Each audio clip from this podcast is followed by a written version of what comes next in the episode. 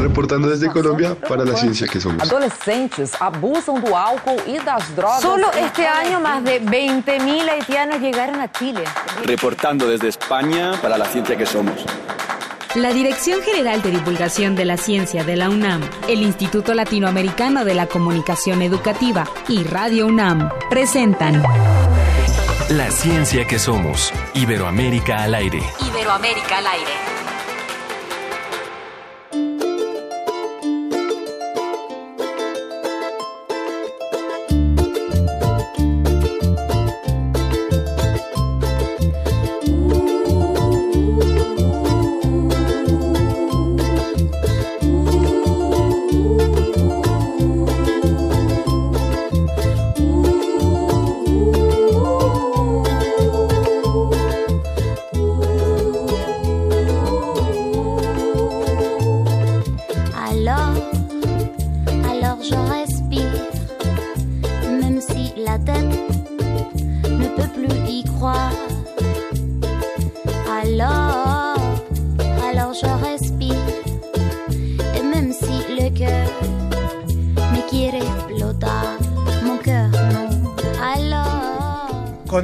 Esta canción, Aloj, que estamos saludando finalmente, damos la bienvenida.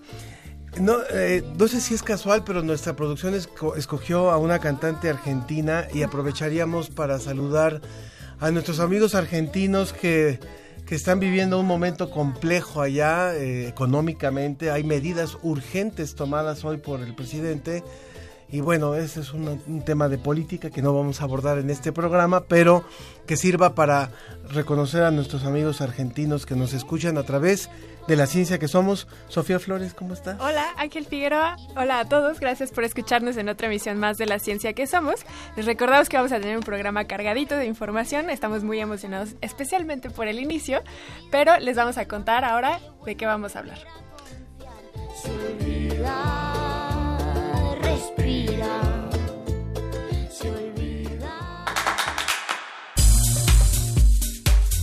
Solamente el dato de que estábamos escuchando a Natalia Doco, que es nuestra cantante argentina invitada, radica en París y ella construye un repertorio que une el pop, la música latina y la chanson francesa. Ah, muy bien. Bueno, ahora sí, ¿con qué vamos hoy? Vamos a tener a José Pichel, nuestro colaborador de la agencia DICIT en España, quien nos habla de una investigación sobre el descubrimiento de la Vía Láctea. Platicaremos con niños concursantes de la Quinta Feria Nacional de Ciencias. ¿Cómo están?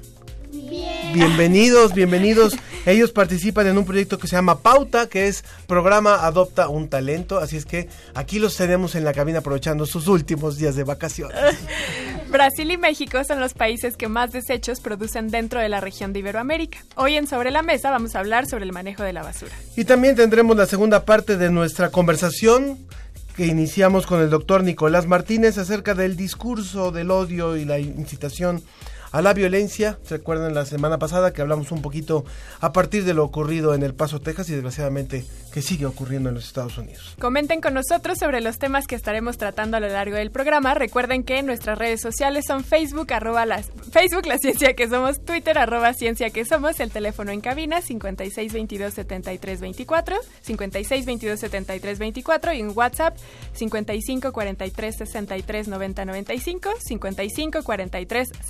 5543639095, 5543639095.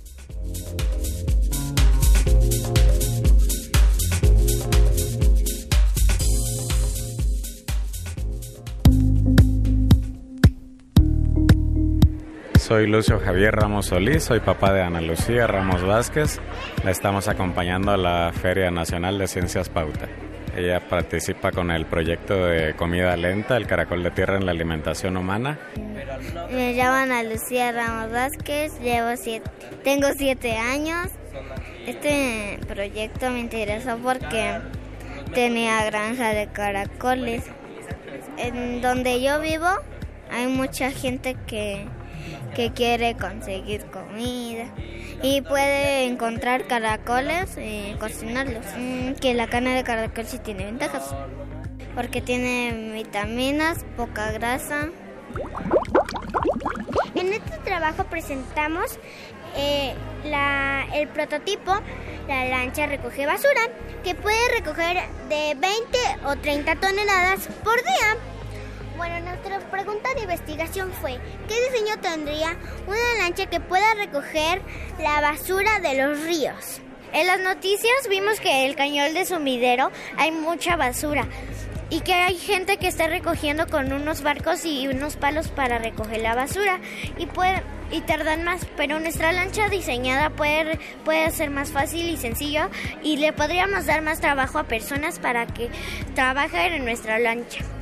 En estos días de pauta he aprendido mucho que la ciencia es importante, que puedes cambiar el mundo usando un, método de ciencia. Mi nombre es Ferran González Castellanos, vengo de Morelos, eh, mi mentor es Víctor Manuel Jonathan Cardoso y yo tengo 15 años. Pues a mí me gusta mucho la biología, entonces me gustan mucho los insectos, me gustan mucho los artrópodos, entonces pues ya de ahí tomé parte de la inspiración, ¿no? Pero también estoy consciente de que necesita tener un efecto o un impacto social para que sea como validado como un proyecto útil. Entonces, este, tomé la química y tomé la biología para intentar crear un producto accesible y viable para mi población y para mi comunidad que pueda ser aplicado.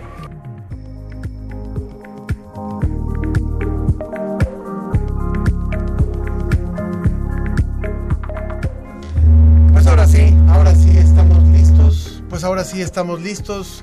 Zumbando estamos aquí en este programa y nos da muchísimo gusto, de veras. Pocas veces nos visitan los niños y qué bueno que están hoy con nosotros y aparte son niños talentosos, justamente por eso vienen de un programa que se llama Adopta un Talento Así es. y de eso nos va a contar Sofía. Así es, está con nosotros. Déjame primero eh, presentar a los chamaquitos que están con nosotros el día de hoy. Está con nosotros Celeste Rosas Aguilar. ¿Cómo estás, Celeste? Bien. Gracias por Acércate estar aquí con nosotros, Celeste. Celeste, ahora sí saluda. Bien. Ah, no, no te habíamos oído. está con nosotros. Abigail Tapia Abrego. ¿Cómo estás, Abigail? Bien. Gracias Muy por bien. estar ¿Cuántos aquí. años? Nueve. Nueve. ¿Y Celeste? Siete. Perfecto, muy bien. Nasira Valentina Salvador García. Hola, Valentina. Hola. ¿Eres, te, ¿Cómo prefieres, Nasira o Valentina? Mm, ¿O los dos juntos? Los dos. Los dos juntos. Muy bien. Y está también Diez años. Sí. Cristóbal Rivera Rivera, que tiene 14 años. ¿Cómo estás, Cristóbal? Bien, gracias. ¿Eres el grande del equipo? Sí. y también está aquí acompañándolos a todos el doctor Reyes Pérez Sánchez, quien es tallerista de este programa Adopte un Talento Pauta CDMX. ¿Cómo estás? Hola, ¿qué tal? Muchas gracias. Gracias. Bien, bien, bien. Qué bueno, gracias a todos por estar aquí con nosotros. Estábamos escuchando a algunas de sus compañeras, compañeros en la cápsula inicial y ellos hablaban sobre sus proyectos. Y ustedes también tienen proyectos y no nada más eso, sino que además fueron finalistas de esta quinta feria nacional. ¿Quién nos quiere contar un poquito de su proyecto? ¿Quieres tú empezar, Celeste? Sí. Venga, Celeste. Este, les voy a contar una pequeña introducción. Venga. Este, los ecosistemas pueden ser alterados ya sean por disturbios de origen natural o por impacto humano, que modifican su forma y su función. Después de un disturbio, la población que vive en un ecosistema puede recuperarse, sin embargo, este proceso puede ser lento o hasta detenerse. Por lo cual recurrimos a la restauración ecológica. La restauración ecológica es el conjunto de actividades que pretenden iniciar o acelerar el proceso de recuperación de un ecosistema. Para evaluar si la restauración es exitosa, los científicos utilizamos grupos de especies indicadoras. Los insectos representan más del 80% de todas las especies descritas en el planeta y se distribuyen en casi todos los ecosistemas. Participan en procesos ecológicos como la descomposición de la materia, dispersión de semillas y la polinización. Oye. Ese es el proyecto con el cual participaste tú. ¿En equipo o sola? Este, me ayudó mi mentor. Jonathan Hernández y Violeta. Este. Violeta. Bueno, Violeta. Violeta. Oye, Ok. Celeste, dijiste muchas palabras que son difíciles, o sea, no te enseñan en la escuela. ¿Dónde las aprendiste tú? Este. Con ayuda de mi mamá y. Entonces, ustedes lo que hacen es, eh, es un programa de restauración a través de los insectos para poder recuperar el daño que le hemos hecho al ecosistema. ¿Es correcto? ¿Qué insectos? Este. No hay un. no hay insectos. Claros. En particular. ¿Pero son polinizadores en, en general o qué son? Mm, no específicamente tienen que ser polinizadores. Oh, muy bien. Y este fue uno de los proyectos finalistas de esta quinta feria. Sí. Muy bien, Celeste. También eh, Abigail y Nasira Valentina, ellas son un equipo y también presentaron un proyecto. Cuéntenos de su proyecto, ¿de qué trató? ¿Quién quiere hablar? Abigail. Abigail. Abigail, Abigail. venga. Pues también les voy a dar la introducción. Es que cada vez hay menos espacios para sembrar y la tecnología no llega a todos los lugares. Entonces, queremos conseguir un sustrato para que las semillas de chile serrano crezcan mejor. en Y lugares pequeños. Y además, como el chile serrano es una planta, bueno, una fruto, un fruto que ha estado en nuestra dieta alimenticia por mucho tiempo y además se adapta muy bien al clima. Que ¿Todavía ustedes no eso. comen chile serrano? ¿O sí? Yo sí. Eres muy valiente, Abigail. Ok, bueno, continuamos. Entonces buscaron un sustrato para que crezca mejor. ¿Y qué probaron? ¿Hicieron una prueba entre dos Sí, tipos de...? comparamos, el acerrín y la tierra de jardín. La ¿Y cuál es mejor? La, tierra, de jardín. Ay, pues claro. Pero bueno, ya ahora ya lo saben. Sí. Lo, lo comprobaron. ¿Cuántos se ven en el equipo? ¿Nada más ustedes dos? Sí. Muy, Muy bien. bien. Y también Cristóbal, cuéntanos de tu proyecto, por favor. Eh, bueno, yo llevo tres años con este, trabajando con este proyecto y en este año me enfoqué más en buscar, bueno, es como una, la búsqueda por una alternativa natural que contrarreste los efectos que tiene una bacteria que genera infecciones en la garganta y piel. En lo que me enfoqué este año fue básicamente en demostrar si lo- los extractos con los que yo estaba trabajando eh, podrían ser, este, ¿cómo se podría decir? Dañinos para la salud o que pudieran tener alguna otra una reacción contraria a lo que yo yo pienso. ¿Y qué hallaste? Pues al parecer sí son Sí son dañinos. dañinos, pero este llegué a una conclusión de que el, el etanol, que fue mi sol- el solvente que utilicé, fue el, el encargado de matar a unas artemias, unas artemias, que son unos crustáceos pequeños, con los que se hacen un- una gran cantidad de estas pruebas. Y lo que quiero hacer como ah, en próximos años es como hacer buscar una forma de separar los extractos del etanol y volver a hacer la prueba para determinar si sí son los extractos los que la matan. Yo les quisiera preguntar a nuestros amigos que nos están acompañando aquí, para los que nos acaban de sintonizar, están con nosotros Celeste, Abigail, Nasira y Cristóbal. Ellos son finalistas de la, de la eh, Quinta. feria, quinta feria, perdón, nacional de ciencias del programa Adopte un Talento. Hay otros niños que están aquí, por ejemplo, en la cabina, que nos están escuchando y están conociendo. ¿Qué es eso de pauta? Porque ya, ya expusieron su tema con el cual llegaron como finalistas después de 86 proyectos que se presentaron en el evento y ustedes son de los finalistas. ¿Qué es eso de pauta? ¿Qué les podrían contar a los niños que están aquí? A ver, ¿quién dice? ¿Quién dice yo? Celeste, venga. Este, Pauta es un programa que se trata de que los niños son de ciencia y que hagan los proyectos para que aprendan más de ciencia. Eh, ay- con la ayuda, a ver, tú nos quieres decir algo, Cristóbal. Bueno, pauta es como un lugar donde te te ubican en la ciencia o te dan como un te buscan un espacio que de la ciencia que te agrade o que te guste y que puedas hacer un proyecto con base a esa a ese a esa área.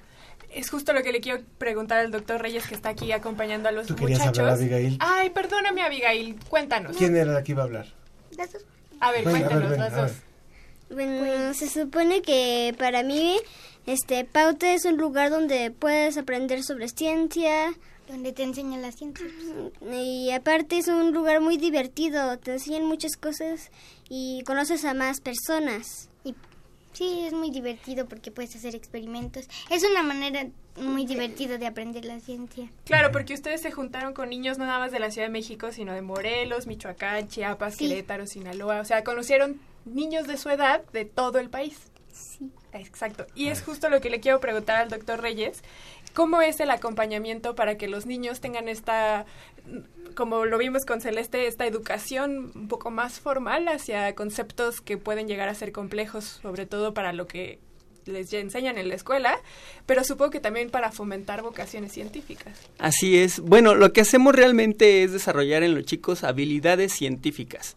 Y entonces tenemos toda una estrategia donde primero eh, hacemos lo que nosotros llamamos actividades unitarias, donde se enfocan eh, específicamente en una habilidad para que ellos aprendan a observar, a preguntar, a predecir, a interpretar distintas eh, habilidades.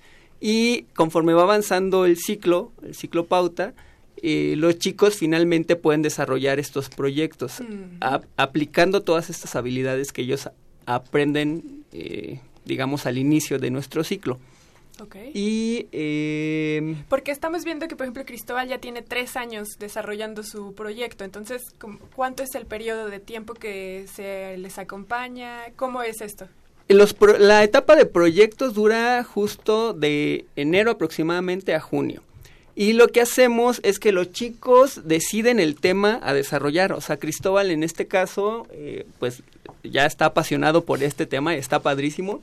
Y eh, bueno, ha sido acompañado por mentores, que eh, por cierto agradecemos a todos los mentores que nos han apoyado, porque sin ellos pues no podríamos eh, pues tener, o los chicos no podrían tener todas estas oportunidades, ¿no?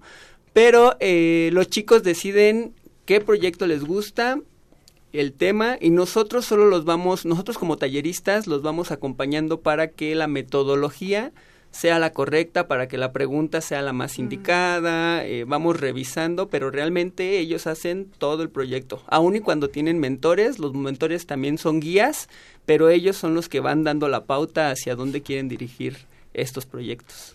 A mí me gustaría preguntarles, eh, de los proyectos que ustedes conocieron en esta quinta expo, eh, esta quinta feria, ¿qué- ¿cuál, que no eran de ustedes, cuál les llamó más la atención de los otros niños?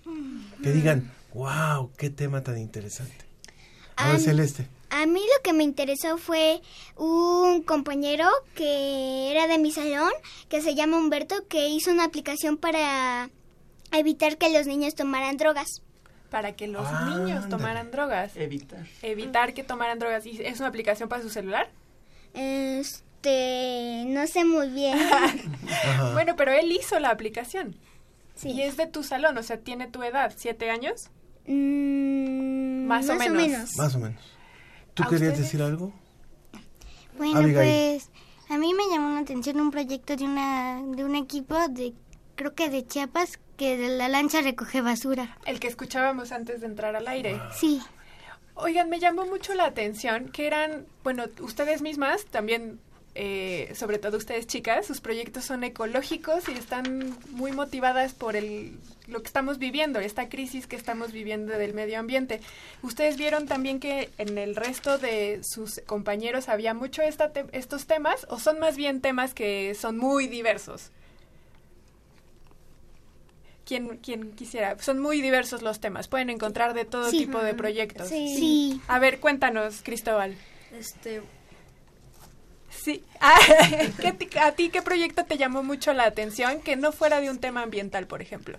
a mí me gustó un, un tema de un chico de prepa que lo conozco desde hace como dos años que este, está trabajando con eh, para para ¿cómo se dice?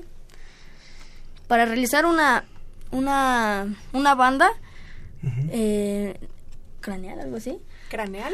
Ajá, que que disminuyera el movimiento de reposo en, del mal de Parkinson O sea, como ayudar a que las personas con Ajá. Parkinson estuvieran un sin poco tanto movimiento. Ajá, y que fuera, fuera un movimiento más leve Qué interesante. Y supongo que tu amigo va a estudiar una carrera de ciencia o una ingeniería. Sí, de hecho creo que ya salió de pauta porque entró a la, pre- a la universidad y está estudiando física.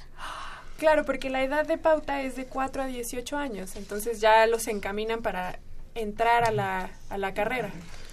Pues yo creo que vale muchísimo la pena lo que ustedes nos dicen. Si hay alguien, alguien que nos está escuchando que hay, eh, que tiene un niño, que tiene un hermano, que tiene un hijo que quiere acercarse a Pauta, ¿qué deben de hacer, Reyes?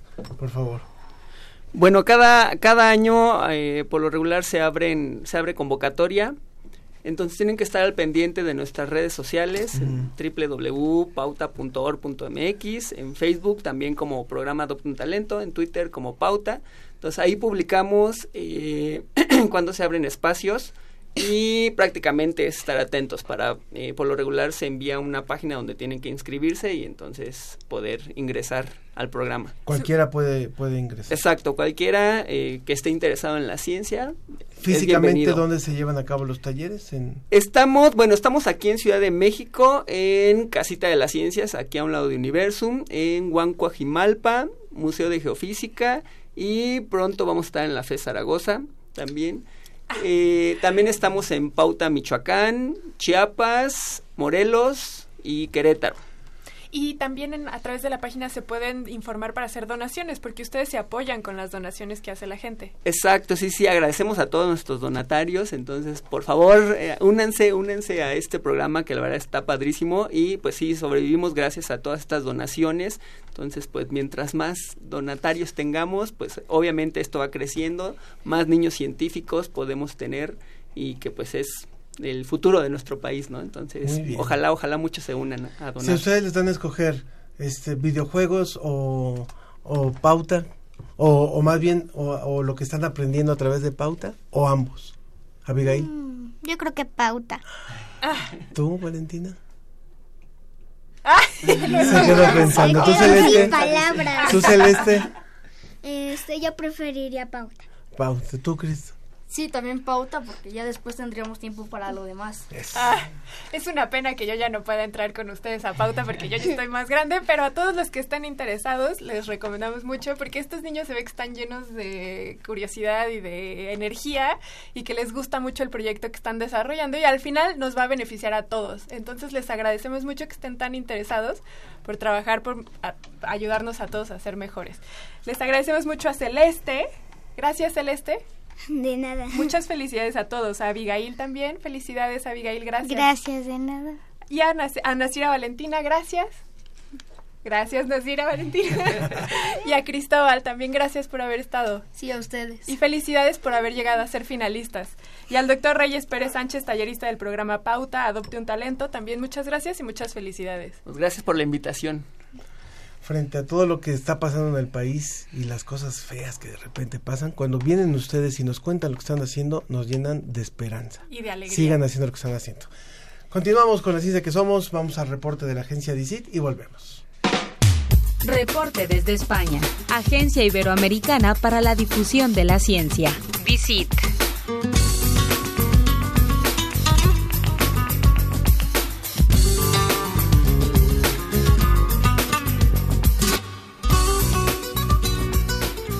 Estamos como cada semana con nuestro querido José Pichel de la Agencia Iberoamericana para la Difusión de la Ciencia y la Tecnología DICIT con el apoyo de la Fundación Española para la Ciencia y la Tecnología FECIT. Hola José, ¿cómo va todo por allá? Hola Sofía, muy buenos días para vosotros, ¿qué tal? Buen día para ti, bueno, buena tarde para ti, pero como ya lo comentamos en el programa anterior, buen día para quien sea, a quien nos esté escuchando, si están hasta incluso del otro lado del planeta, también buen día para ustedes. Pues nada, te Buenos tenemos... días, buenas tardes y buenas noches, por si acaso. Te tenemos con el gusto de siempre para que nos hables un poco de ciencia. Y esta vez nos vas a hablar del nacimiento de la Vía Láctea. Cuéntanos. Sí, es una investigación del Instituto de Astrofísica de Canarias, de las Islas eh, Canarias, un centro de investigación en, en astrofísica muy importante que tenemos aquí en España y que ha puesto sus ojos eh, en lo que sucedía hace muchísimo tiempo, en cómo era el universo hace unos 13.000 millones de años, que era muy distinto a lo que conocemos hoy en día porque se estaban formando las primeras galaxias y no eran como las conocemos hoy en día. Eran eh, unas galaxias eh, que los astrónomos llaman galaxias enanas, eran diferentes a lo que conocemos hoy en día. Y hubo un evento eh, especialmente curioso. Nuestra gran Vía Láctea, que es eh, bueno pues de un tamaño que, que, que a veces eh, nos es imposible eh, pensar, resulta que de alguna manera engulló a otra eh, galaxia más pequeña, se la comió. Eh, esa otra galaxia eh, se llamaba Gaia Encé- Encédalo y eh, bueno pues eh, se fusionó que- con nuestra galaxia de, de alguna manera. Eh, esto lo han averiguado, claro, después de, de tantísimo tiempo, lo han averiguado analizando eh, cómo son las estrellas eh, que hoy en día tenemos en nuestra galaxia, en nuestra Vía Láctea, analizando los metales de las distintas estrellas a través de esa luz que nos llega de ellas y analizando eh, esos materiales de los que están eh, compuestos, los investigadores llegan a la conclusión de que eso, que hace unos eh, 13.000 millones de años eh, todo era muy distinto, el, el universo era muy distinto y unas estrellas pertenecían a esa pequeña galaxia y otras ya eran eh, ya formaban parte de nuestra Vía Láctea, que era eh, una galaxia un poco eh, mayor, pero además no tenían eh, la forma que eh, conocemos hoy en día. Hoy en día sabemos, eh, todos podemos tener en la cabeza a lo mejor, eh, o si no, invito a los oyentes a que entren en, en nuestra web y, y vean eh, las imágenes de la Vía Láctea. Tenemos eh, esa imagen de esa formación en espiral que tiene nuestra galaxia. Bueno, pues parece ser que en ese momento no era así y que esa formación, bueno, esa forma eh, se adquirió después, posteriormente, cuando eh, de alguna manera eh, nos apropiamos, engullimos, eh, nosotros como miembros de la, de la Vía Láctea, aunque en ese momento evidentemente no existía, no existía eh, la vida como hoy eh, la conocemos, pues eh, engullimos de alguna manera a esa eh, pequeña galaxia y así fue tomando forma lo que hoy conocemos como Vía Láctea. Desde luego, es eh, a veces es difícil imaginar eh, todos estos eh, procesos eh, por la cantidad de tiempo que, que, ha pasado y por las dimensiones cósmicas eh, que tiene todo ello. Era justamente la pregunta que me surgió cuando comenzaste a dar esta nota porque me puse a pensar si lo que vemos son fotografías del pasado en el universo, ¿cómo es que pudieron no solamente tener varias fotografías de lo que sucedió, sino incluso crear una historia de cómo es que ocurrió esto y ya a través de tu narración nos ha, me has respondido esta pregunta y me hace surgir otra, no sé si en el estudio lo mencionan o si en la nota que pueden revisar en dicit.com viene, si hay alguna predicción de alguna de algún futuro engulla, engu, no sé cómo se dice el verbo, pero si vamos a engullir a otra galaxia en el futuro. Bueno, lo que han hecho los investigadores es eso, poner sus ojos en el pasado, eh, ver eh, que de alguna manera eh, hubo esa fusión entre eh, Gaia Encélado, eh, que creo que antes lo dije mal, es Gaia Encélado, okay. eh, como se llamaba esa eh, pequeña galaxia, y nuestra Vía Láctea. ¿Qué sucede eh, en el futuro? Imagino que otro tipo de estudios eh, quizás si, si, lo recogen o pueden aventurar un poco cómo puede ser esa expansión eh, del universo. Lo que pasa es que, por lo que tengo entendido, según la, la evolución eh, que está eh, tomando, más bien las eh, galaxias tienden a, a separarse mm. hoy, hoy en día, vamos, en, en nuestra en nuestra fase que nos ha tocado vivir de, del universo, ¿no? Entonces, imagino que, que, bueno pues no está no está eh, contemplado de momento pero habría que hablar con expertos habría que hablar con astrónomos sobre eh, cómo pueden ser esos eh, procesos claro. también hay que tener en cuenta las dimensiones temporales de lo que estamos hablando que, que claro eh, no son dimensiones humanas y probablemente pues eh, esos procesos eh, no son eh, violentos como nos podríamos imaginar sino que son eh, muy progresivos a lo largo de millones de años o de miles de millones de años y, bueno pues eh, desde luego son dimensiones tanto temporales como espaciales que prácticamente se escapan a nuestra comprensión. Tienes toda la razón y seguramente no viviremos, viviremos para ver un proceso de estos. Muy bien, José, pues José Pichel de la Agencia Iberoamericana para la Difusión de la Ciencia y la Tecnología DICIT, con el apoyo de la Fundación Española para la Ciencia y la Tecnología FECIT, te deseamos un gran fin de semana. Muchas gracias, Sofía. Como siempre, un placer eh, poder eh, hablar con vosotros y buen fin de semana a vosotros y a todos los oyentes. Un saludo. Adiós. La lleva el viento, la pongo en el agua y de pronto no existe, se disuelve con el tiempo. Que mi pena no es nada y se la lleva el viento, se la lleva el agua, no existe, no existe, se deshace con el tiempo.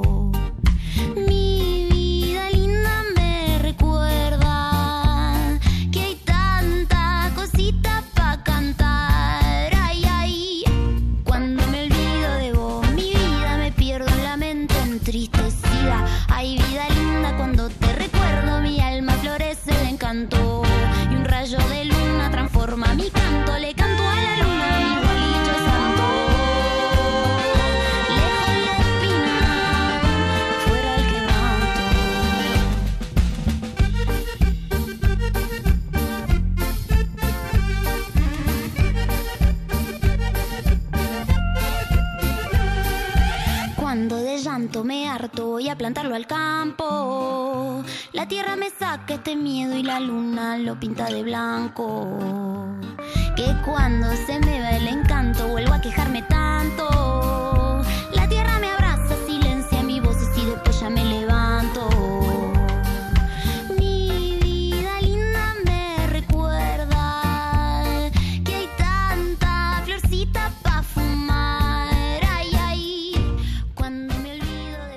La, ciencia, que, somos. Iberoamérica al aire. La Facultad de Ciencias, semillero de científicos del país, cumple 80 años. Ani Pardo Semo cursó la licenciatura en Biología en la Facultad de Ciencias de la UNAM y la maestría y el doctorado en Ciencias Químicas en la Facultad de Química de la UNAM. En 1977 se incorporó como profesora a la Facultad de Ciencias, donde en 1980 fundó el Laboratorio de Bioquímica. Actualmente es profesora emérita de la UNAM e investigadora emérita del Sistema Nacional de Investigadores. A la facultad le debo en gran medida mi desarrollo intelectual y científico, le debo la oportunidad de proporcionarme el nicho para perseguir el conocimiento y poder enriquecerlo. En el área de investigación, mi interés fundamental se ha centrado en comprender los mecanismos celulares y moleculares involucrados en las enfermedades fibrosantes de pulmón, cuyo desarrollo provoca la destrucción de las unidades alveolo-capilares donde se realiza el intercambio gaseoso. Para entender lo que es la fibrosis, es importante recordar que en condiciones fisiológicas, la reparación de una herida o daño se resuelve por la formación de una cicatriz que consiste en la producción de una malla de macromoléculas fibrilares. En general, en condiciones normales, este es un proceso autocontrolado y restringido que no pone en riesgo el órgano donde ocurre. En cambio, bajo ciertas condiciones patológicas, el daño no se resuelve y el depósito de estas proteínas fibrilares continúa provocando una cicatrización progresiva llamada fibrosis que interfiere con la función del órgano. En 2009 recibió el Premio Scopus México por productividad científica y el más alto número de citas. En 2015, el Recognition Award for Scientific Achievement of the American Thoracic Society, premio que otorga la Sociedad Americana del Tórax a los investigadores que han realizado las contribuciones científicas mundiales más sobresalientes en el área de pulmón a lo largo de su vida. Entre los estudios que hemos realizado en el laboratorio se encuentran aquellos relacionados con un grupo de enzimas que son las responsables de deshacer esta cicatriz. Hemos analizado muchas de ellas y los procesos en los que participan y los hemos analizado en modelos experimentales y en la enfermedad humana y hemos identificado que algunas de estas tienen un papel que promueve la fibrosis y por el contrario algunas tienen un papel protector. Más recientemente hemos examinado su posible papel como biomarcadores para el diagnóstico diferencial de este padecimiento, así como para el pronóstico de la enfermedad. Pero sin duda una de nuestras contribuciones más relevantes fue la publicación de una nueva y provocadora hipótesis para el entendimiento de los mecanismos involucrados en la fisiopatogenia de la fibrosis pulmonar idiopática. Esta hipótesis modificó profundamente la concepción que sobre esta devastadora enfermedad predominó durante 60 años. En colaboración con el doctor Moisés Selman del Instituto Nacional de Enfermedades Respiratorias, planteamos que esta enfermedad no es el resultado de una inflamación pulmonar crónica como se pensó durante más de 60 años. Propusimos, en cambio, que era el resultado de la lesión y activación aberrante de las células del epitelio alveolar y de una comunicación anormal entre estas células y los fibroblastos. Nuestra colaboración nacional más importante es con el Instituto Nacional de Enfermedades Respiratorias y en este contexto creamos recientemente los laboratorios de investigación de biopatología pulmonar y enfermedades fibrosantes Ciencia CINER, que conjuntan a mi laboratorio y a investigadores del INER dedicados a estos mismos objetivos. Visita la página de internet www.fciencias.unam.mx para conocer las actividades que se harán en el marco de los 80 años de la Facultad de Ciencias.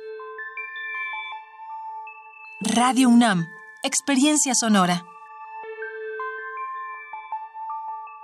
Regresamos a La, ciencia, que, somos. Iberoamérica al aire.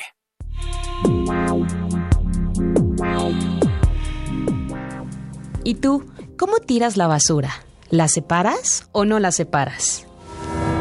Bueno, yo la separo en la, unidad donde vivo. Si hay este, lugares para separarla, en mi casa la separo. Aquí en donde trabajo no hay lugares donde la separemos, salvo abajo, donde hay muchos botes, hay como seis, donde sí hay para separarla. La oficina no tenemos tantos, mm, pero tratamos de separarlo más. aquí generamos solo inorgánica, casi orgánica, ¿no?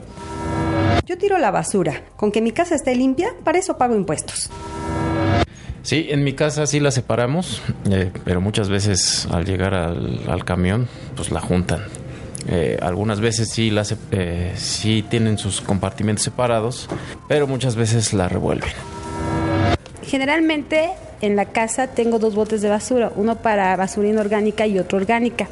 Pero la decisión se me conflictúa cuando hay, por ejemplo, materiales como una servilleta, y ya se ensució con material orgánico o puse un sobrante de comida, ¿dónde lo tiro? O una caja de pizza o una bolsa, por ejemplo, de plástico que ya tiene comida inorgánica echada a perder, no sé si se me quedó algo en el refrigerador y está podrido. ¿Qué hago? Vacío totalmente, obviamente, la comida orgánica, pero la bolsa ya está contaminada de materia orgánica. Y la, si la pongo, ¿es válido ponerla en la basura inorgánica? No lo sé bien.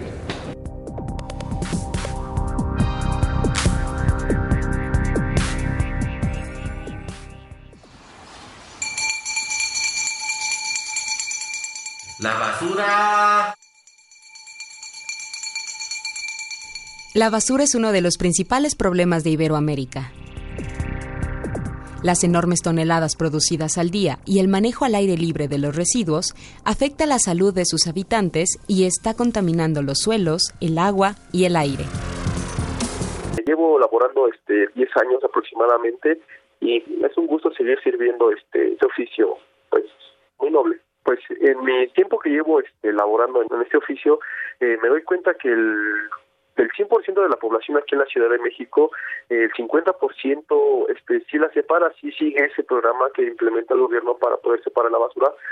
Eh, el otro 50% no, porque existen diferentes factores, como puede ser eh, en que en su colonia no exista un camión separador.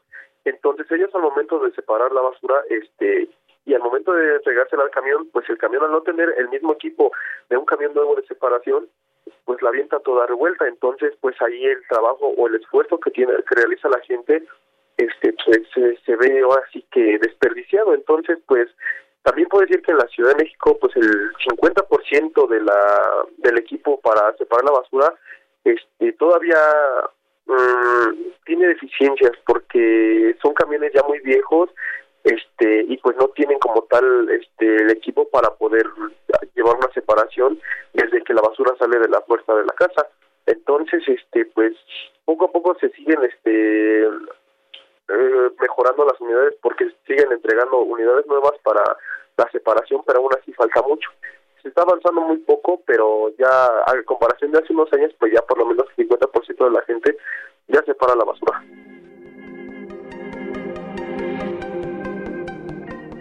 Los depósitos de las principales ciudades latinoamericanas están al borde del colapso.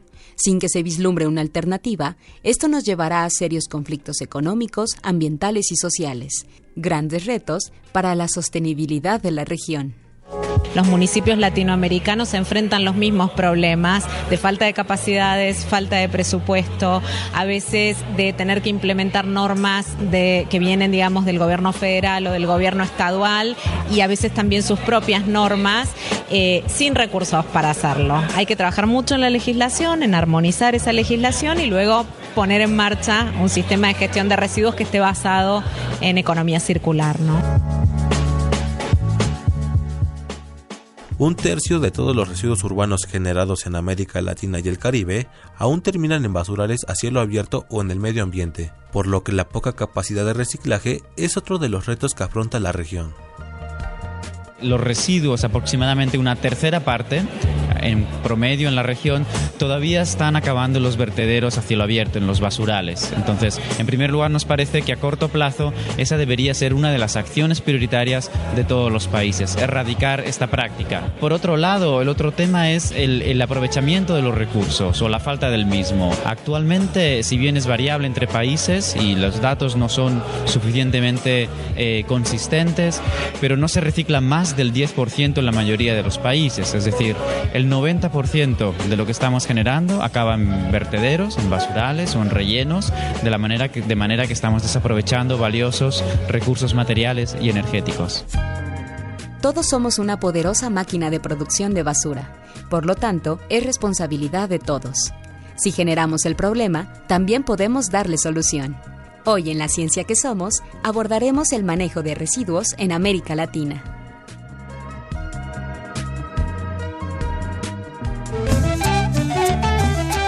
Sobre la mesa.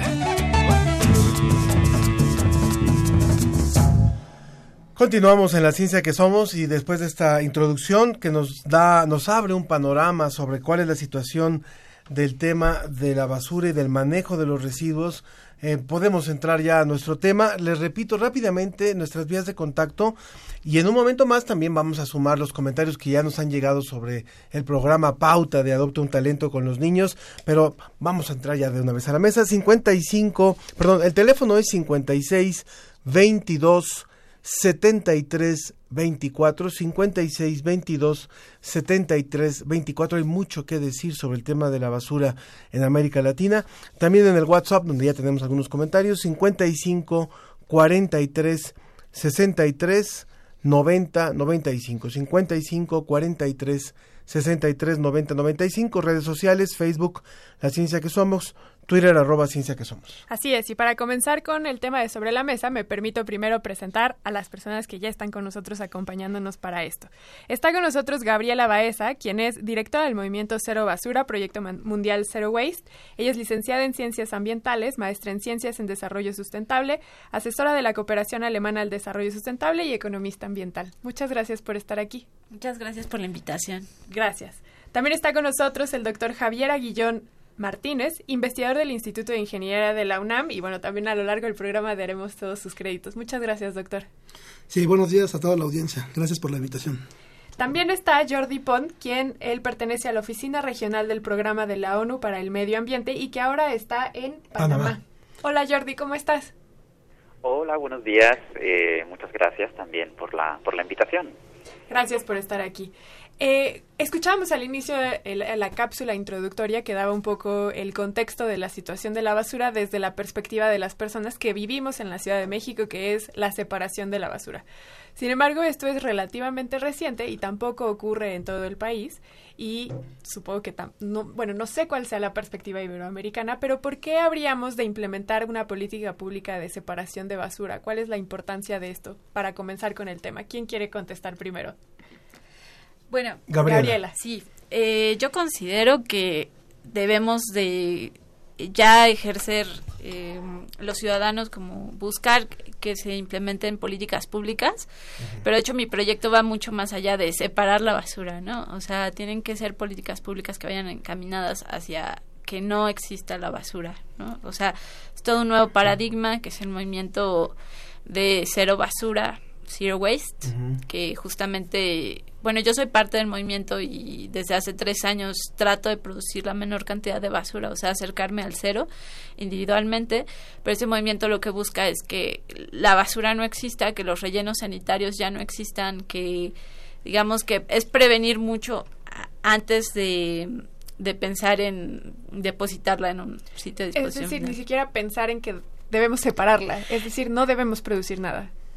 Ah, digamos que obviamente es por pasos. Sí, la separación claramente es un, es un paso principal, pero digamos que la separación no es la solución a los residuos, ¿no?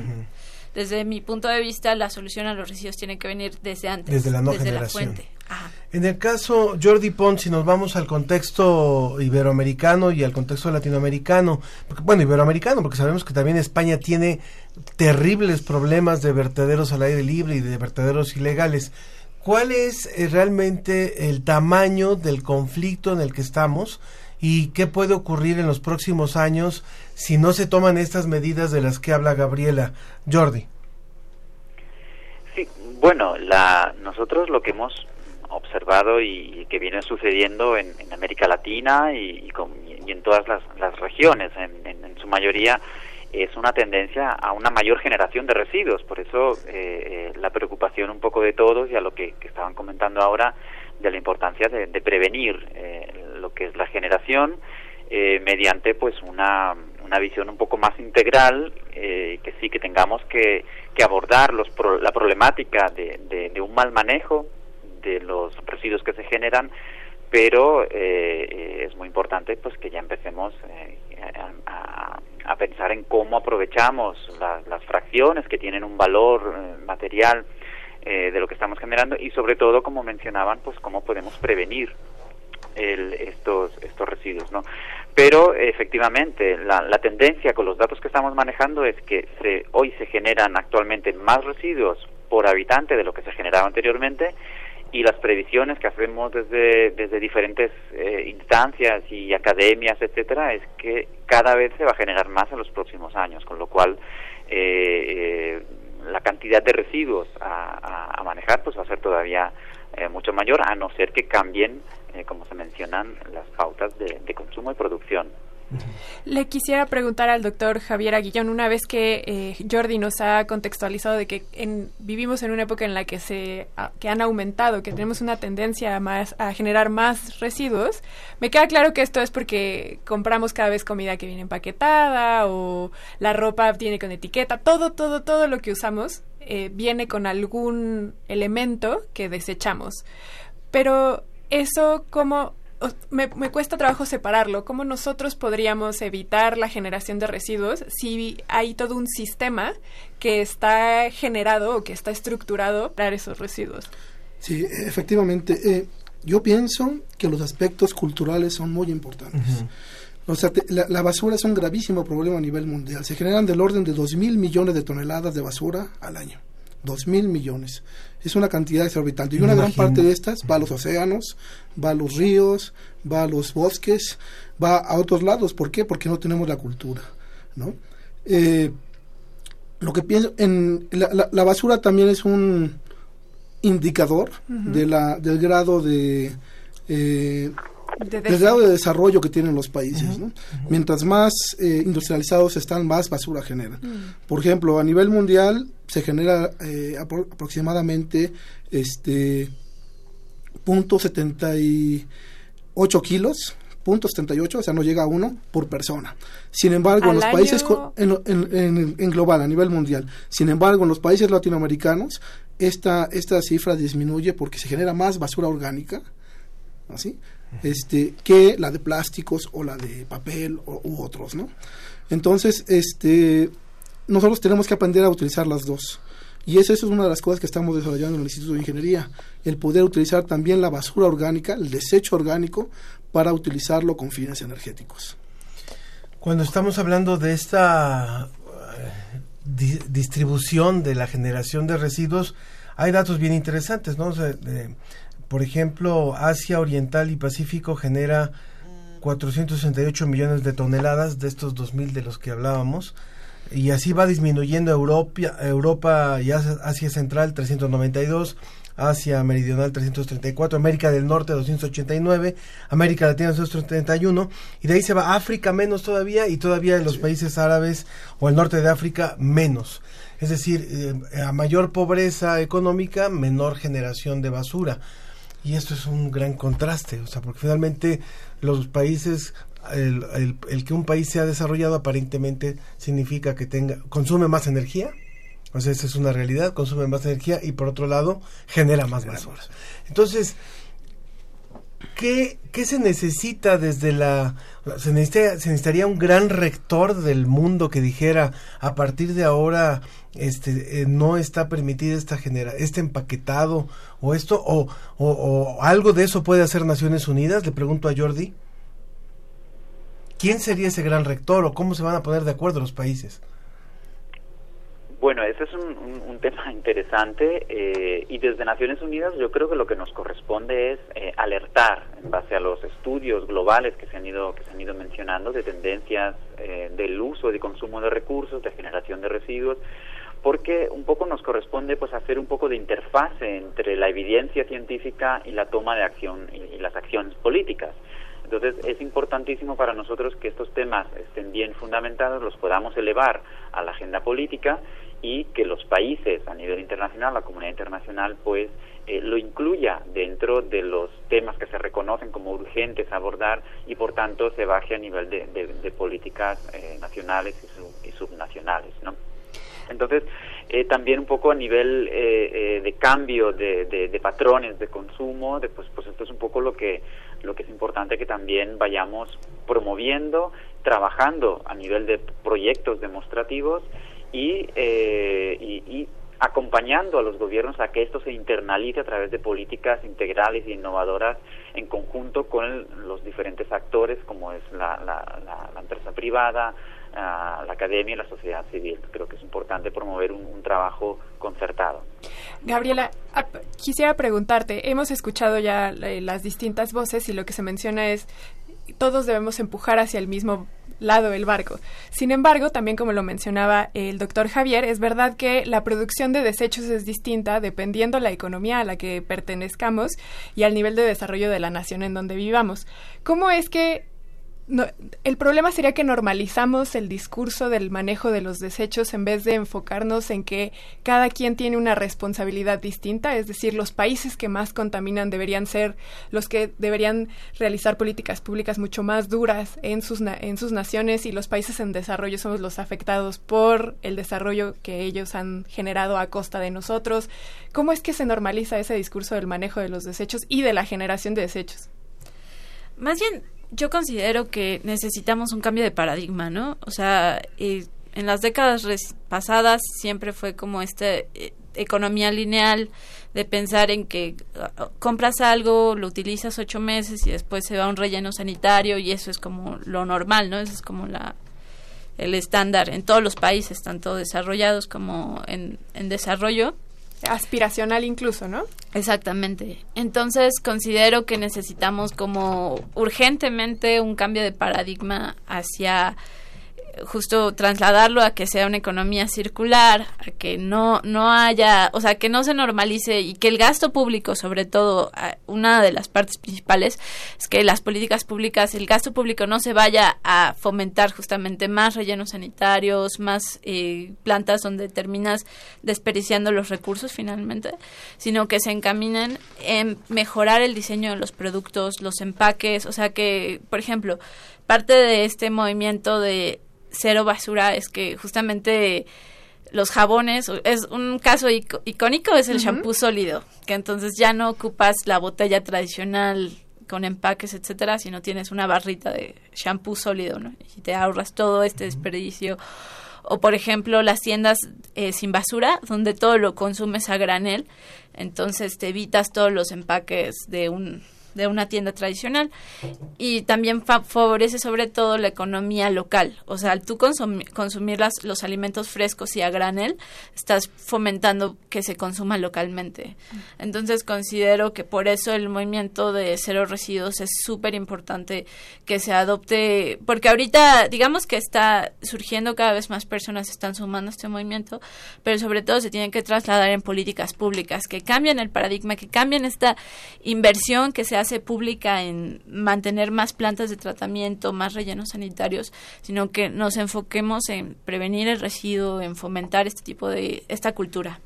Sobre todo porque ya parece que ya alcanzamos un punto de no retorno. No sé si el doctor Javier o Jordi quisieran contestarme esta pregunta, pero recientemente se acaba de hallar una cantidad inimaginable de residuos plásticos, microplásticos en los polos, en los casquetes polares de nuestro planeta. Es decir, que ya estamos habitando un planeta que está altamente contaminado por los desechos que ya generamos y que no nos detenemos. ¿Qué, qué sucede con este planeta si, si ahora en este momento nadie dejara de producir desechos materiales? ¿Qué consecuencias habría ya con lo que ya tenemos ahora en el planeta? Bueno, pues efectivamente la problemática es muy, muy grave, porque ya estamos afectando los ecosistemas. Y esto pues lo tenemos que limpiar algún día, porque o la Tierra lo va a encargar de limpiar, pero con, las consecuencias que esto contrae. Por ejemplo, eh, las, hay maneras de administrar o de manejar bien la basura. Por ejemplo, los japoneses lo hacen relativamente bien. ¿Qué hacen? Ellos hacen el 70% de sus residuos, los incineran. El, ¿Pero por qué eh, eso habría de ser bueno si se va a la atmósfera? No, porque ya hay sistemas. O sea, recordemos, el principio de conservación de la masa dice, la masa no se crea ni se destruye, solo se traslada la masa.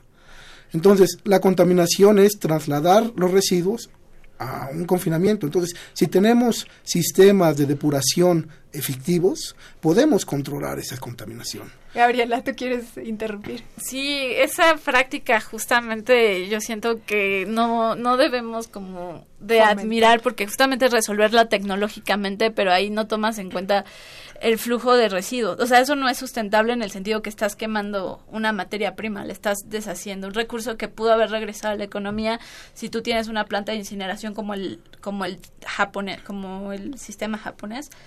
Toda esa materia prima la destruyes y ya no puedes retornar a la economía. Entonces, digamos que atentas contra el lo que se trata de hacer de... En, contraparte, por ejemplo, déjenme decir, Ana Monterrubio, que nos ha llamado por teléfono, dice en Alemania solo pasa el camión de basura una vez a la semana y solo se acepta, se aceptaba, lo, lo hablo en pasado, una bolsa por familia. Los residuos orgánicos se usaban de composta en los jardines. Si dabas más de una bolsa te cobraban. Claro, es, ahí hay otra, es parte de la cultura. Pero bueno, yo yo no no este no no acabé de concluir mi idea. Yo no estoy por la incineración, al contrario. Primero tenemos que reducir y después reusar, son las mejores prácticas. Y después lo que queda, seamos realistas, son dos mil millones de toneladas. Tenemos que transformarlo en energía. Esa transformación en energía va a, darnos unos residuos que también pueden ser utilizados desde un punto de vista del manejo al mejoramiento de suelos. Esa es la idea. Pero este, no vamos a desaparecer la basura de un día para otro si no hacemos interacciones como estas. Y bueno, acabando con los japoneses, ellos incineran el 73% de sus residuos, reciclan el 25% y solamente el 2% van a rellenos sanitarios. ¿no? Sobre el manejo de residuos, Gaby Frank dice en Twitter, en nuestro país no hay infraestructura para el manejo, ha decaído de, eh, la basura, habría que invertir en este renglón. Usa, uso bolsas de plástico para tirar la basura, no quiero usar bolsas de plástico, pero no encuentro alternativas. ¿Me pueden sugerir alguna opción? También dice, en los supermercados, empaques, los empaques generan mucha basura, debe existir una ley que eh, los mueva a generar empaques no contaminantes y degradables. Jordi, en, en este sentido de las alternativas que debemos seguir para evitar, eh, bueno, primero para manejar bien nuestros residuos, pero eh, llegando al objetivo de ya no generar residuos, ¿qué está haciendo la ONU en este sentido para capacitarnos a las personas? Bien, eh, nosotros estamos eh, promoviendo el intercambio también de experiencias entre entre países, un poco para porque cada cada lugar definitivamente va a, no no hay una receta única. Yo creo que eso es importante que estemos todos todos claros, ¿no? Dependerá también de, de cada país, de cada contexto, de si es una ciudad eh, eh, una ciudad inmensa o grande como puede ser el México DF o Sao Paulo o pequeñas ciudades más más rurales los sistemas de recogida y, aprovechamiento de los, eh, de los, de los residuos pueden ser unos u otros ¿no? entonces nosotros lo que tratamos es de, de recopilarlo de intercambiar experiencias de generar materiales eh, eh, de educación y, un poco para que generar las herramientas para que se puedan aplicar en cada contexto de la mejor manera de la mejor manera posible por ejemplo en el caso de los plásticos hemos tenido campañas importantes para promover eh, la reducción en el uso, particularmente los plásticos de, un solo uso, y esto estamos trabajando fuertemente en México también, con la Oficina de, de Medio Ambiente en México, y hemos apoyado, por ejemplo, el desarrollo de regulaciones cuando nos lo han eh, pedido los, los gobiernos, por ejemplo, en el caso de Panamá, donde nos encontramos, eh, eh, asesoramos para crear una, una ley, una legislación para la prohibición del uso de bolsas de plástico desechables, que entró en vigor el pasado mes. Entonces ha sido interesante ver cómo algo que eh, la población y los sectores, según qué sectores eh, decían que iba a ser pues algo muy problemático.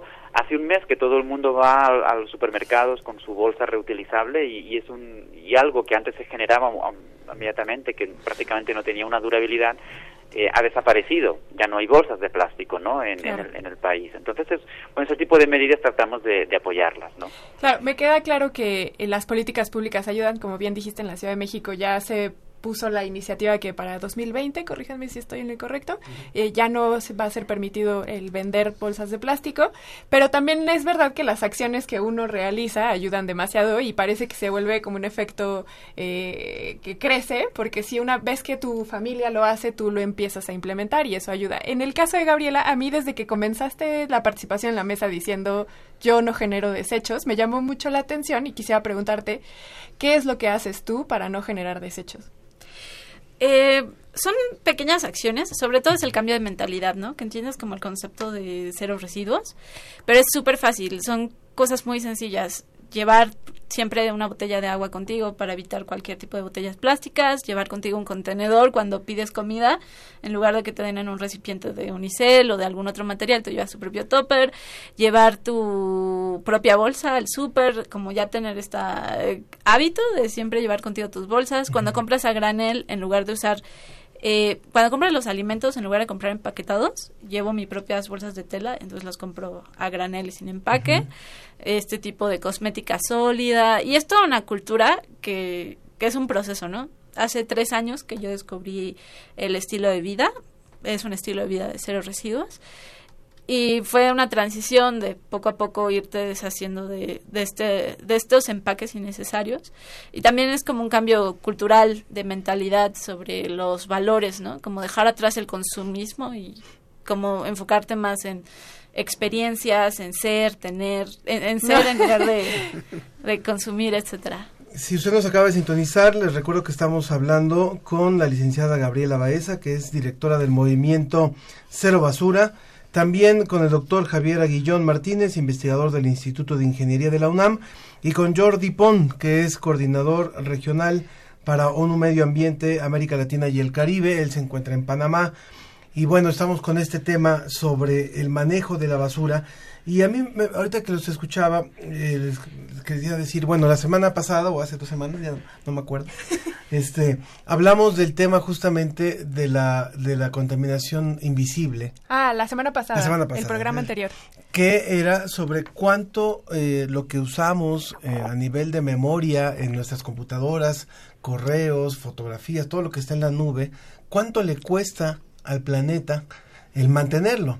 ¿Por qué? Porque son grandes servidores que, que necesitan enfriamiento. Luz. Entonces, todo lo que representa ese gasto de energía y decíamos, a lo mejor si yo pienso que yo me llevo mi bolsita al súper, hago muy poco, ¿qué pasa si eso lo hacen 100 millones de personas, no? Entonces creo que en este caso otra vez el efecto el efecto hormiga, podríamos decir, el efecto el efecto colectivo es el que puede realmente lograr algo en tanto no haya un ejercicio rector, eh, no venga una mano súper poderosa a tomar medidas extremas o nos cargue el demonio a todos, ¿no? Porque, porque nos, nos hayamos acabado esto. Pero si no hacemos, si no vienen unas medidas este, que muchas veces en las cumbres ambientales no se logran poner de acuerdo, y hay presidentes de países como, como Donald Trump que no, no reconoce este tipo de cosas, bueno, pues entonces hay que hacer la acción hormiga, hay que hacer la acción colectiva.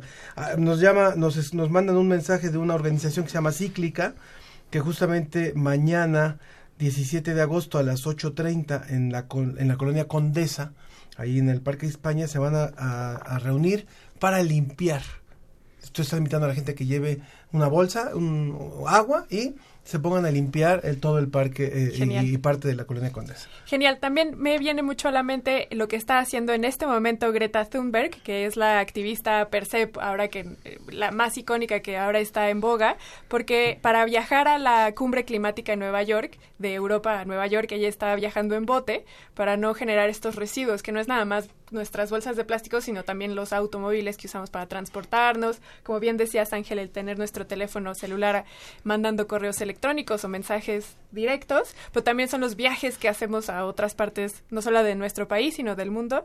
Y ella lo está haciendo en bote. Entonces, Jordi, a ustedes ya a nivel más global, ¿Qué, ¿Qué, mensaje nos darían para que nosotros también, como dice Ángel, pensemos que nuestras pequeñas acciones sí tienen un impacto positivo?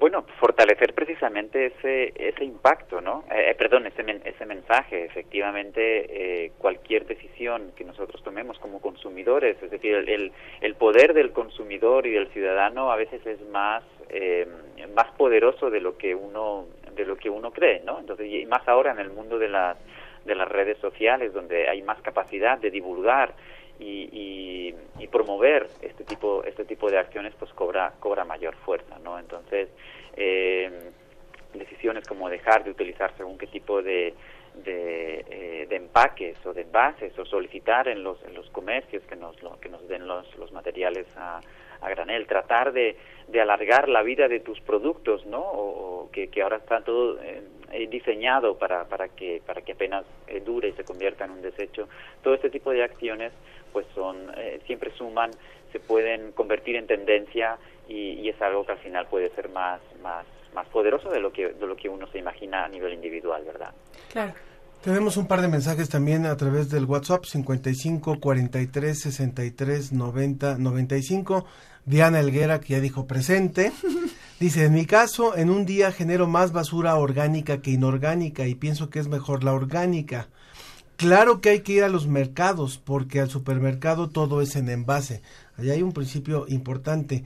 Nadia Arevalo también nos dice, mi percepción eh, diaria es que la mayoría de las personas no han concientizado en el consumo diario de los artículos tanto orgánicos como inorgánicos. Aún estamos muy atrasados en la toma de conciencia sobre el tema, a pesar de que estamos siendo autores y testigos de nuestra propia destrucción. Este planeta es aún el único lugar donde podemos sobrevivir. Pero lo decía Eduardo Galeano, pequeñas acciones en pequeños lugares, pequeñas personas, ayudamos a transformar, a transformar, yo diría, a valorar nuestra casa, el planeta. Doctor eh, Javier, usted en el caso de representar a la UNAM y dado que esta es la estación de la UNAM, ¿qué está haciendo la universidad en el tema del manejo no solamente de residuos, sino también en los temas sustentables? Sí, bueno, pues ahí yo les puedo platicar un poco sobre mis temas de investigación que se refieren un poco al aprovechamiento de la biomasa, de los residuos biomásicos. ¿Cuáles son estos residuos biomásicos? Las ramas, el pasto de que después de, de que ustedes portan. Siempre les digo a mis alumnos, ganen o no ganen los Pumas, el pasto en el estadio va a crecer, entonces vamos a tener biomasa para poder este, utilizarla. Estos residuos de jardinería pueden ser transformados en energía eléctrica. Aquí la ventaja es que eh, la planta al crecer absorbe el dióxido de carbono de la atmósfera y cuando hacemos una transformación en energía devuelve ese mismo dióxido de carbono a la atmósfera. Entonces la tasa neta es cero porque no estamos extrayendo del subsuelo dióxido de carbono y lo estamos metiendo al, a la atmósfera fomentando con esto el cambio climático. Es por eso que es una energía sustentable poder utilizar los residuos de manera este, energética. Eh, en, lo que estamos haciendo son estudios de la gasificación. Esta, esta tecnología produce energía eléctrica sin consumo de agua. ¿Por qué? Hacemos este proceso que es un generador de gas de síntesis, una especie de gas natural que se puede meter a un motor y este motor pues este combustiona ese gas y produce energía eléctrica. Es una manera este, sustentable de poder utilizar estos residuos. Eh, aunque ustedes no lo crean, hay muchos residuos que se pueden utilizar. Por ejemplo, el sargazo, que ahora están muy de moda en las playas mexicanas, y que sobre todo se puede se puede utilizar para convertirlo en energía. O el lirio acuático, que es un problema importante en los acuíferos, son las lagunas, se las están comiendo porque es una plaga. Podemos utilizar esos residuos para transformarlos en energía y es lo que estamos este, investigando. De acuerdo. Un comentario final, por favor, Gabriela Baeza, directora del movimiento Cero Basura.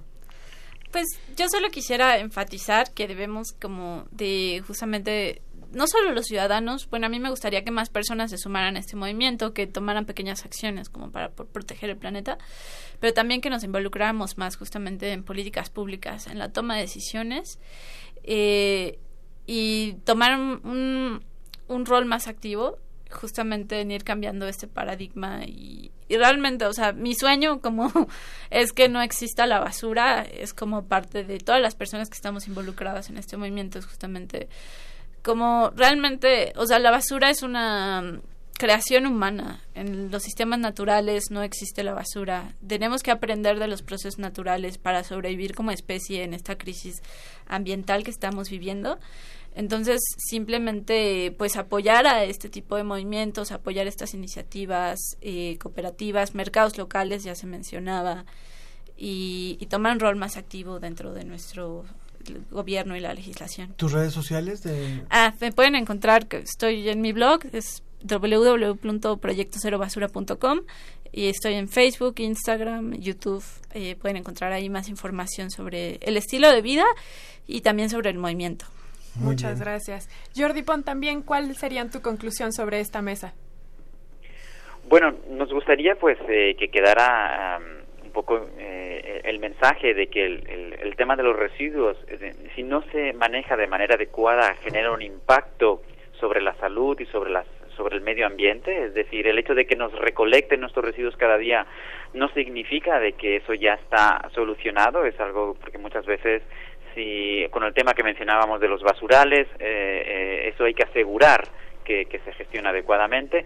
Eso por un lado sería como lo urgente, pero también eh, hay que hay que tener en cuenta de que eh, no podemos continuar con estas tendencias. Es un tema ya de gestión de recursos, no no no de residuos y que por tanto eh, enfatizar el mensaje de la prevención y el uso adecuado de todo lo que es los recursos. Gracias. Gracias. Muchas gracias. Bueno, y todavía nos escribe Marco Antonio Fernández. Él dice, me parece que sería, bueno, él dice también sobre el tema de la, de la basura, me parece que sería un enorme impacto el cambio de hábitos personales, aunque evidentemente es más difícil cambiar a 120 millones de personas. Las políticas públicas creo deben tener un papel más activo legislando sobre los empaques y productos de un solo uso. Definitivamente el estilo de vida cero basura es la meta. Y yo diría la neta también. Bueno. Aprovechando también en Twitter, Damián nos dice a nivel negocio qué puedo hacer para reducir todos los empaques y envolturas que salen. Y entonces vamos a aprovechar, doctor Javier, que con su comentario final, si nos puede también ayudar respondiendo esta pregunta. Bueno, pues yo este, puedo orientar el, el problema desde un punto de vista más científico. O sea, sí está bien reducir, todos debemos de participar, todos debemos de tratar de generar la menos basura posible, pero también tenemos que estudiar el problema y para esto necesitamos estudiantes en ingeniería que puedan dirigirse a estos problemas en específico. Y sobre todo no estoy pensando aquí en la Ciudad de México, sino en otras comunidades donde de plano nada más tiran la basura a cielo abierto o la queman que está peor todavía porque se contamina todavía más. En Chilpancingo es una práctica común quemar la basura, por ejemplo. Se quedó pendiente la respuesta también de, de, si usar bolsas de, de, plástico para tirar la basura. Pero bueno, hay muchas cosas que hay que hablar. Rápidamente. Pues enfatizar nada más finalmente a, los a, la gente que quiere estudiar ingeniería que se, que se acerque a la, a la, UNAM para poder eh, afrontar estos problemas. Necesitamos muchos ingenieros que puedan hacer esto. Vamos a un poquito de música, vamos un poquito de música para cerrar alguna red social de ustedes. Pues www.ingen.unam.mx. La página web. Y también le agradecemos a Jordi Pon vía telefónica que se conectó para dar esta visión iberoamericana. Les agradecemos mucho a los tres por haber estado aquí con nosotros en la mesa el día de hoy. Nos vamos con música escuchando a Natalia Doco Remolino. Ya que vuelves a mí, sonido del campo saben de estas cosas lo del sol. Ve y sacude las penas cerquita del pasto.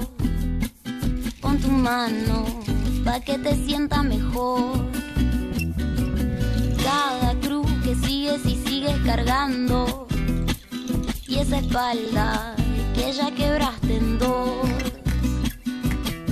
Dicen que la calma nos llega esperando entregarse puede que sea mejor.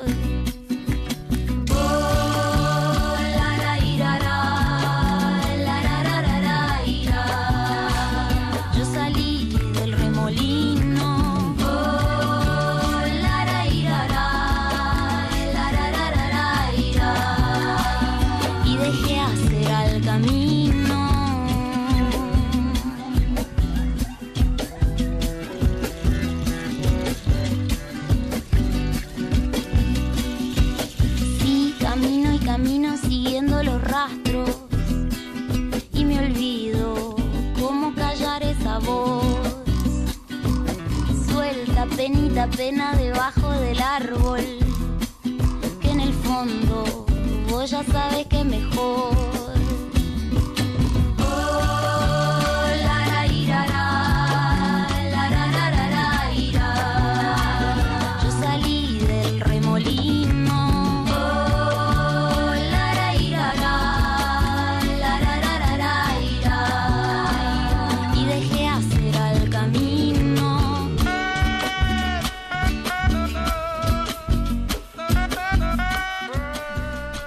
Continuamos en la ciencia que somos. Bueno, se quedan algunos comentarios sobre el tema de la entrevista con los niños. Mario Mora decía, el programa de pauta le suena muy interesante. Debería de haber uno para adultos. Y Sofía ya se apuntó. Sí. Luego también Brian dice, solo quiero reafirmar que todos los niños son talentosos. Los que los visitan destacan en ciencia, pero todos lo son. María Fernanda Castillo pregunta cómo podemos aportar al proyecto. En respuesta le dimos eh, la, la página en internet también para que la pueda tener. En la página de Facebook también. Marcela Boyd dice esperanzador escuchar a los pequeños. La página de pauta es pauta.org.mx, ahí están todos los detalles. También Gabriela Baeza eh, no, no nos dice, ya, creo que todo. alguien preguntaba también por donación. Exacto, Efren Vázquez en Facebook nos dice qué maravilla escuchar al resto de los niños, imaginar que ellos dirigirán este país resulta esperanzador, dónde se puede donar y desde qué cantidad. En la página de internet, como les mencionaba Ángel, pauta.org.mx, ahí pueden ver los detalles para que apoyen esta causa. La semana pasada estuvo con nosotros el doctor eh, Nicolás Martínez, él es médico especialista en psiquiatría por parte de la UNAM y en el Instituto Nacional de Psiquiatría en donde él se desarrolla, Ramón de la Fuente Muñiz, porque estábamos hablando acerca de lo que había ocurrido justamente en este, este, esta balacera, este atentado en, en El Paso, Texas, y eh, hablábamos de, de esta dicotomía que existía entre creer que son enfermos mentales o no quienes cometen estos actos y quedamos en seguir conversando con él. Doctor, ¿cómo estás? Nos da mucho gusto volverte a saludar. Bien, un placer. Una disculpa por no estar presencial, pero por No, cuestiones de pues, agenda no me fue posible. Gracias No, muchas por gracias, muchas dobletear con Sí, nosotros. desgraciadamente a lo largo de esta semana, después de que estuviste con nosotros, han seguido ocurriendo otros tiroteos y esto pareciera que es algo tan normalizado en algunas sociedades como la estadounidense. Y bueno, eh, ¿cuál es tu reflexión de lo que sigue ocurriendo en estos momentos? Digo, algo muy importante que hay que, que- reiterar, como hablamos la semana pasada, es justo que no hay que asociar este tipo de sucesos con eh, trastornos mentales, con gente que padece algún trastorno mental o que en realidad puede llegar a ser víctima por tener este tipo de circunstancias. Es algo muy importante. La otra es, pues, eh, pareciera que es un clima que se ha desatado dado ciertas eh, circunstancias en cuanto a incremento de violencia, en cuanto a incremento del racismo y bueno, el debate que está a nivel internacional, ¿no? De la posibilidad tan asequible de, de tener armas en Estados Unidos en cualquier supermercado y, eh, y, y- tratar de, de ver otra circunstancia en lugar de, de regular esta, esta parte. Doctor, en la participación anterior que tuvo con nosotros, usted mencionaba que hay, la, hay dos cuestiones. Por un lado, las personas que se consideran neurotípicas son menos predecibles que las que tienen alguna descripción de algún padecimiento, porque estas personas que han sido diagnosticadas sabemos de alguna manera cuál va a ser su, su proceder. Sin embargo, las que no han sido diagnosticadas porque no se les identifica alguna cuestión psicológica son las que están como en, bueno, no sé, usted corríjame, pero es, es como un riesgo más latente porque es más eh, impredecible su actuar. Pues bueno, eh, no ocupé yo el término neurotípico, creo que en realidad creo que es algo que no, no podría yo, yo decir, pero sí lo que yo decía es una persona que llega a tener eh, un trastorno mental, que padece como tal el mismo, llega a tener conductas predecibles y desgraciadamente se les ha asociado con un concepto erróneo que es la peligrosidad. En realidad la peligrosidad ya no cabe ni en el derecho ni en la psiquiatría o en la psicología forense, porque es tratar de asociar rasgos o síntomas de alguna persona con una posible predictibilidad de cometer hechos delictivos. Eso no es viable y, no lo digo yo solamente, lo han dicho ya distintos eh, investigadores muy destacados en el ámbito. Y en el específico de eh, gente que no tiene un trastorno mental, pues ahí sí podríamos hablar de que es poco predecible su comportamiento y en realidad la fantasía de matar a alguien pues es de lo más común que se puede pensar. Todos en algún momento de la vida hemos llegado a, a pensar a lo mejor en, ah, sería mejor que se desapareciera fulano o hacer algo, ¿no? De ahí a pasar al acto es distinto. Sin embargo, eh, la conducta antisocial, evolutivamente hablando, es muy inherente al ser humano. Eh, ¿Estaríamos de acuerdo en que México es un país racista? Pues no podría catalogar de racista, pero sí que discrimina con una alta eh, proyección. Digo, la encuesta de Conadis y algunos otros estudios han demostrado que la población mexicana discrimina por muchísimas circunstancias, color de piel, preferencia sexual, eh, alguna discapacidad, edad, condición socioeconómica, etcétera. Entonces, México, al igual que otros países de América Latina, donde también nos escuchan, tenemos elementos importantes de racismo. También hay eh, acceso, no con la misma facilidad de los Estados Unidos, pero hay acceso a la adquisición de armas. ¿Por qué pues yo no? lo trasladaría más que solo al ámbito latino, al ámbito internacional, ¿no? Y aquí es más bien eh, una parte de identificación, porque el tener esta sobreidentificación con una propia eh, raza o con una propia eh, secta o alguna ideología, pues llega a cegar la toma de decisiones por este sesgo. No quiero decir que imposibilita un juicio, sino más bien llega a hacer que los sujetos tomen decisiones erróneas. Y voy a un ejemplo de esta paradoja de tolerar al intolerante, Porque en una sociedad en donde tenemos que tener una tolerancia a distintas circunstancias y justo no discriminar, no llegar a ser eh, agresivos contra el otro, pues tener a este tipo de eh, grupos en donde la intolerancia es lo que impera, sobre todo basado en cuestiones raciales o en cuestiones eh, socioculturales o geográficas, pues da la paradoja de que si llegamos también a tolerar este tipo de circunstancias, pues va a empezar a incrementarse esa intolerancia y bueno, ya lo hemos vivido en fenómenos como la Segunda Guerra Mundial.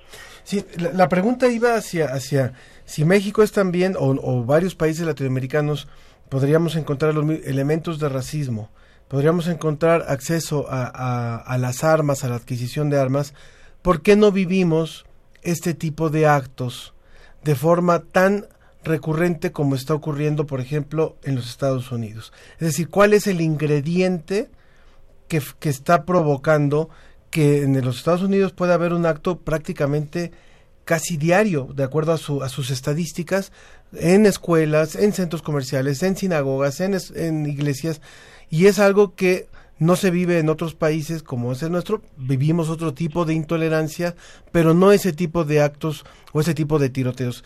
¿Cuál sería el ingrediente que hace diferente? Eh, es que yo no lo podría tal vez dividir por regiones, y, voy a un ejemplo muy claro. Cuando sucedieron eh, los actos terroristas de Boston, muchísimos medios de comunicación se dedicaron a evaluar cuáles eran como las estadísticas a nivel eh, nacional en Estados Unidos de cómo puede morir más fácilmente un, ciudadano estadounidense. Y lo que veían es que es más fácil inclusive morirse atropellado o eh, caído de una litera que por un ataque terrorista. En realidad más bien es cómo se le está enfocando este tipo de circunstancias. Y si lo traslado a México, pues bueno, no tenemos este tipo de fenómenos tan frecuentes como en Estados Unidos, pero desgraciadamente tenemos todos los días cadáveres, mujeres desgraciadamente muertas por cuestiones de feminicidio. Mm. O sea, te- tenemos otro tipo de circunstancias. Si se me traslada a otras regiones del mundo, igualmente tenemos eh, gente mutilada, gente emparedada, en donde en realidad la violencia es una, una, una conducta que ejerce el ser humano. Lo que se modifica un poco es hacia dónde estamos volteando a ver. Eh, ¿cómo, ¿Qué significa eso de hacia dónde estamos volteando a ver? digo, llama mucho la atención en, en medios, pues, este tipo de circunstancias, ¿no? Eh, recuerdo que hace no mucho aquí en México tuvimos un atentado en una escuela en Monterrey por parte de un chico que entró a casa y también a su escuela y también empezó a disparar y dio un revuelo impresionante en el país, siendo uno de los pocos que hemos tenido registrados así. Tal vez este tipo de circunstancias son más fáciles de ver en Estados Unidos, dado su regulación, dado su cultura, en donde es más fácil accesar a armas. Aquí lo que es cuestión de todos los días y que ya estamos normalizando desgraciadamente, pues es ver estas noticias en donde ya apareció una mujer que fue ultrajada, que fue eh, muerta, ya apareció un grupo de cadáveres sin cabeza porque hubo un ajuste de cuentas, ¿me explico? Entonces, en realidad aquí es, nos llama la atención tal vez como de este lado de la frontera, tal vez a ellos no tanto, pero la violencia es algo que desgraciadamente se ha normalizado a nivel global. Sí.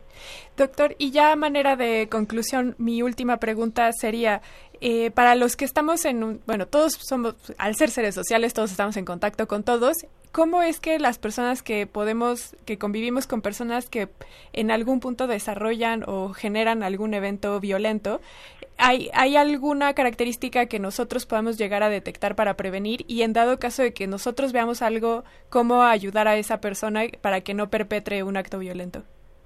Pues aquí lo importante es, es ver en realidad que no debemos de seguir permitiendo esta normalización de las conductas antisociales o de la conducta violenta. Digo, han habido trabajos muy importantes, como lo han hecho en Mujeres, para prevenir violencia en la pareja, este tipo de circunstancias como violentómetro, eh, de algunos indicadores que pueden ir incrementándose en violencia en el noviazgo, por ejemplo. Sin embargo, el convivir todos los días con una persona que llega a, en cualquier momento, tener un ataque de ira, por ejemplo, ¿no? Y me viene a la cabeza una, una película muy muy vieja de Un día de furia de, de Michael Douglas. Eh, pues bueno, eso es algo que no se puede predecir. Yo creo que más bien lo que tenemos que hacer es no normalizar la violencia De y tratar de cada vez más tener una educación y una crianza positiva, con empatía y generar un ambiente en donde también nos preocupe el otro, porque hemos generado ambientes en donde es más importante lo individual que lo, comunal. De acuerdo. Pues, doctor Nicolás Martínez, médico especialista en psiquiatría por la UNAM y el Instituto Nacional de Psiquiatría Ramón de la Fuente Muñiz, le agradecemos mucho el haber estado de nuevo con nosotros para extender este tema que es de suma relevancia. No, gracias a ustedes. Muchísimas gracias, doctor. Que tenga muy buen, muy buen día. Igualmente, hasta luego. Hasta luego. Y con esto nos vamos hoy aquí en La Ciencia que Somos. Agradecemos muchísimo, como siempre, a todo el equipo que ha hecho posible este programa.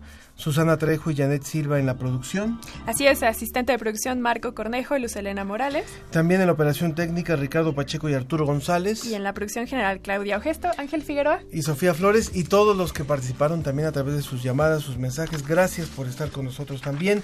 Vamos a publicar en las redes sociales de La Ciencia que Somos los datos de las redes sociales de nuestros invitados. Recuerden también saludos a todos aquellos que nos escuchan en retransmisiones o en otras partes del país que no es a través de esta transmisión en vivo. Les mandamos un saludo a todos.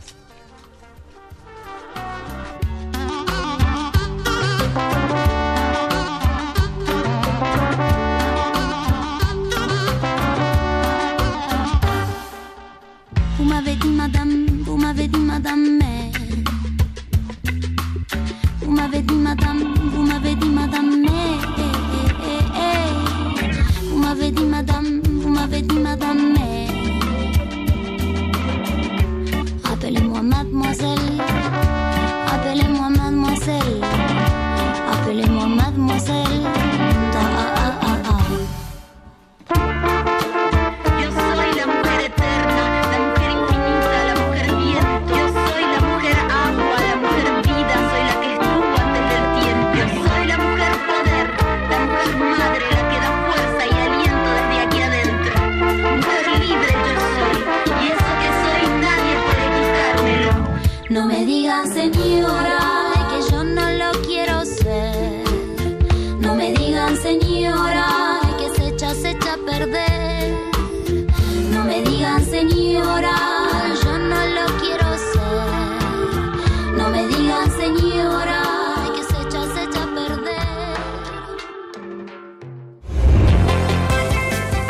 Agradecemos tu compañía. Nos escuchamos la próxima semana en punto de las diez y media de la mañana. La ciencia que somos. Iberoamérica al aire.